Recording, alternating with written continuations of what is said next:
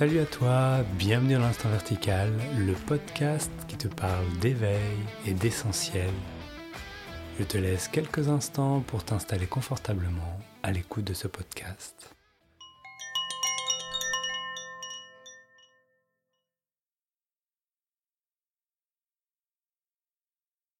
Aujourd'hui est un jour spécial pour l'instant vertical puisqu'il s'agit de la moitié de l'année. Je me suis donné un an pour voir si ça me plaisait et en arriver à six mois. Pour fêter ça, j'avais envie de quelque chose de spécial. Et ce qui m'est venu, c'était de vous présenter mon histoire, l'histoire de Benjamin. Qu'est-ce qui m'a amené aujourd'hui à faire ce genre d'épisode avec vous? C'est donc une histoire, un portrait, euh, un autoportrait par moi-même. Donc ça se passera en deux épisodes. Aujourd'hui, à cette écoute, et puis la semaine prochaine, qui viendront clôturer ce portrait. Et ce portrait commence euh, vers un retour en arrière en 2011, donc il y a 12 ans. Je suis assis sur un banc euh, à la Courneuve, dans une ville de la banlieue parisienne. Je fume une cigarette. Je suis actuellement en poste en tant qu'éducateur, animateur pour une association qui s'appelle la Ligue de l'enseignement. Je, J'anime des ateliers autour de la, de la paix à, à ce moment-là. Je suis sur le banc, j'attends un gros. Et là, tout d'un coup, j'ai peur. J'ai peur de mourir parce que je suis en train de fumer cette cigarette. Et j'ai une intuition profonde que si à ce moment-là, je continue de fumer, je vais en mourir. Ni ni deux, je jette la cigarette. Voilà, je viens d'arrêter de fumer. C'est un véritable tornade dans ma vie. C'est comme si tout d'un coup, euh, une énergie phénoménale euh, arrive et vient m'accompagner, vient m'aider à arrêter de fumer, alors que ça faisait déjà une dizaine d'années que je fumais à cette époque. L'ouverture que ça a fait que je me retrouve euh, dans un atelier de sophrologie posé par un de mes amis qui voulait commencer à enseigner à une école de sophrologie particulière qu'il avait adorée, qu'il avait vécue. Et euh, je me retrouve dans la sophrologie. Et dans cette période de vulnérabilité où j'ai arrêté de fumer, eh bien je, je découvre un endroit où ça va, tout va bien.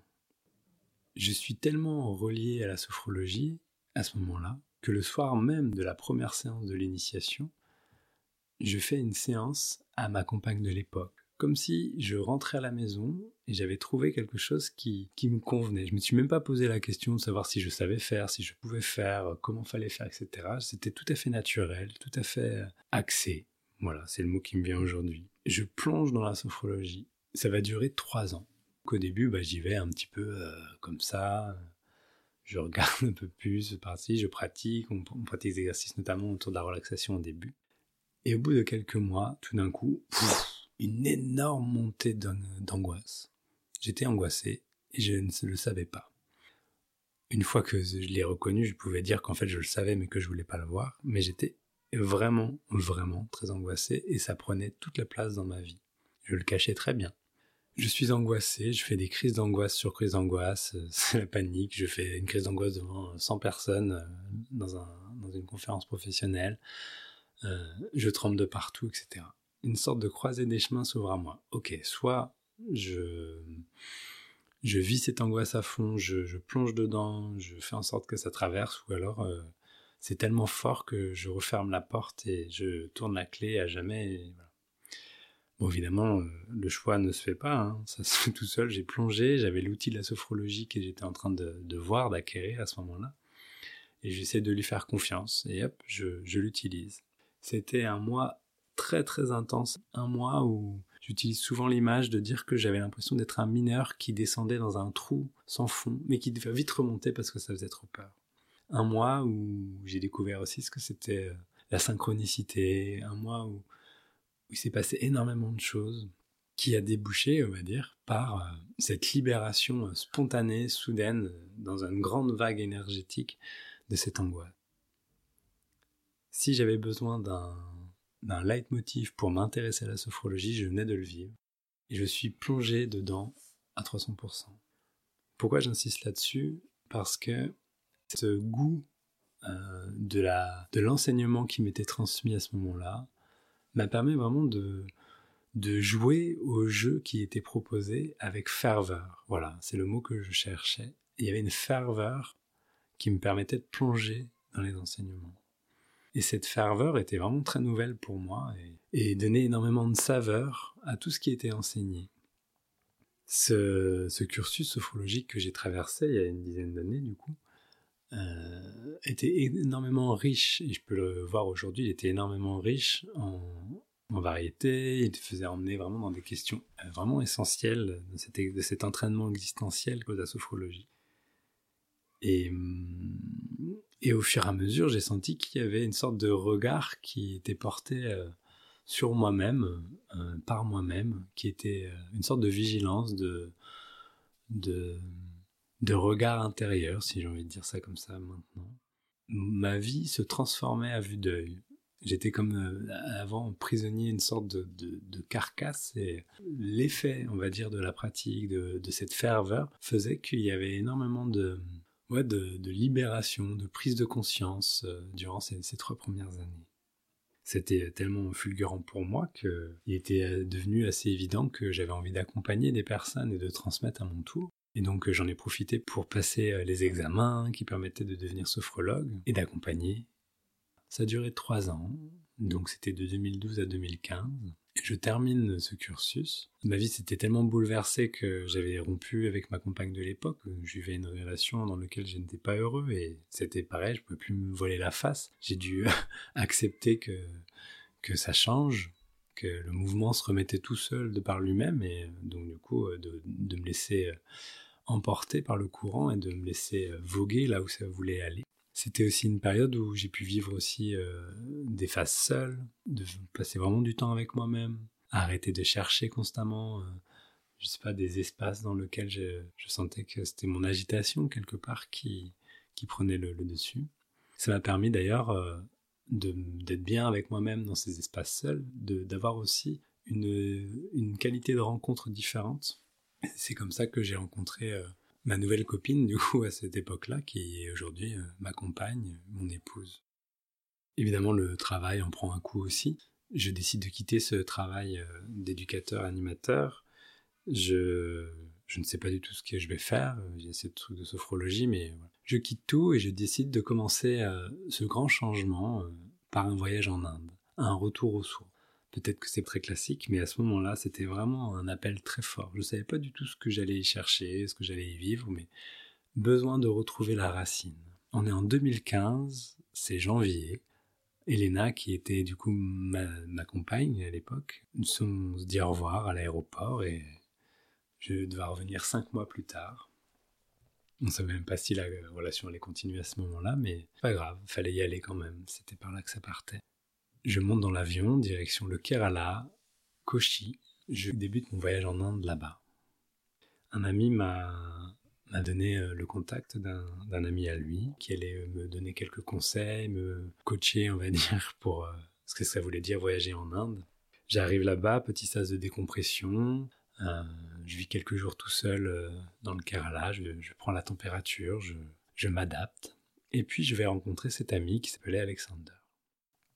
Et je rencontre comme cela Yogi Alexander qui allait devenir euh, à partir de ce moment-là euh, mon maître.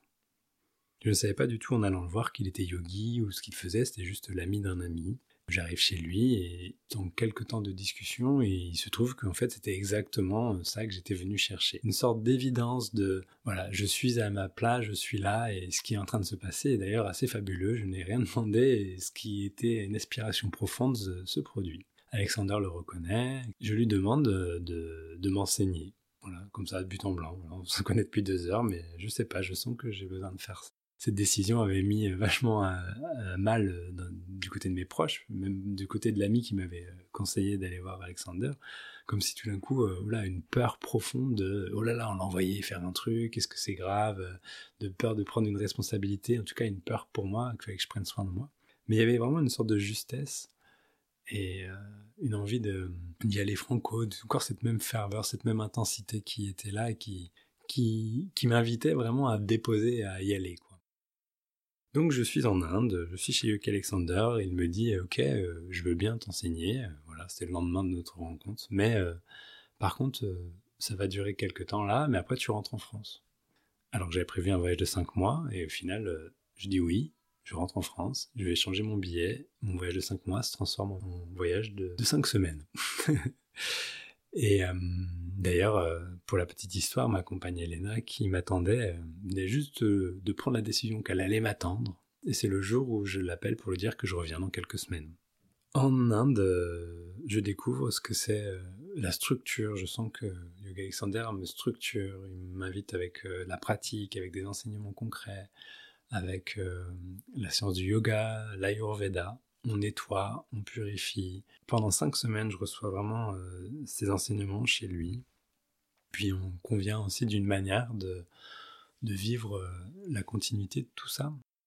Je suis en Inde, je vis euh, des sortes de panchakarma, je nettoie le corps.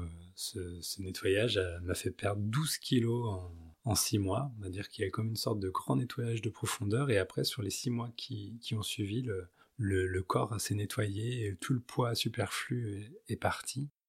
J'ai jamais eu de problème de santé particulier, mais euh, j'ai senti que mon corps était devenu euh, quelque chose qui était nettoyé et que j'avais plus envie de souiller. Donc euh, c'est un, ça s'ensuit énormément de changements alimentaires, de changements de manière de vivre, en tout cas de vie quotidienne.